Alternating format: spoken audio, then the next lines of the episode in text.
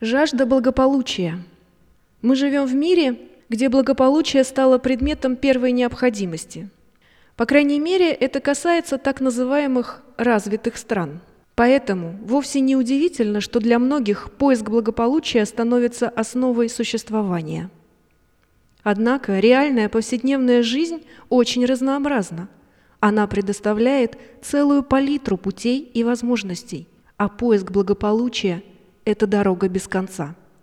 Кто страстно, отчаянно ищет благополучие и ищет его где-то вне самого себя, тот вступает в лабиринт, из которого трудно найти выход.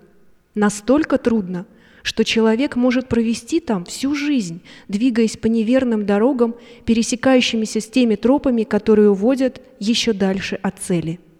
Человек, оказавшийся в такой ситуации, всегда будет зависеть от разных людей и обстоятельств. Он будет настолько счастлив, насколько ему позволят люди, рядом с которыми он живет, и будет настолько удовлетворен своей жизнью, насколько дадут обстоятельства. Поиск любого благополучия отдаляет человека от устремлений его души, которая, как пишет профессор Хорхе Анхель Леврага, не желает благополучия, потому что естественным образом предпочитает благо рисковать.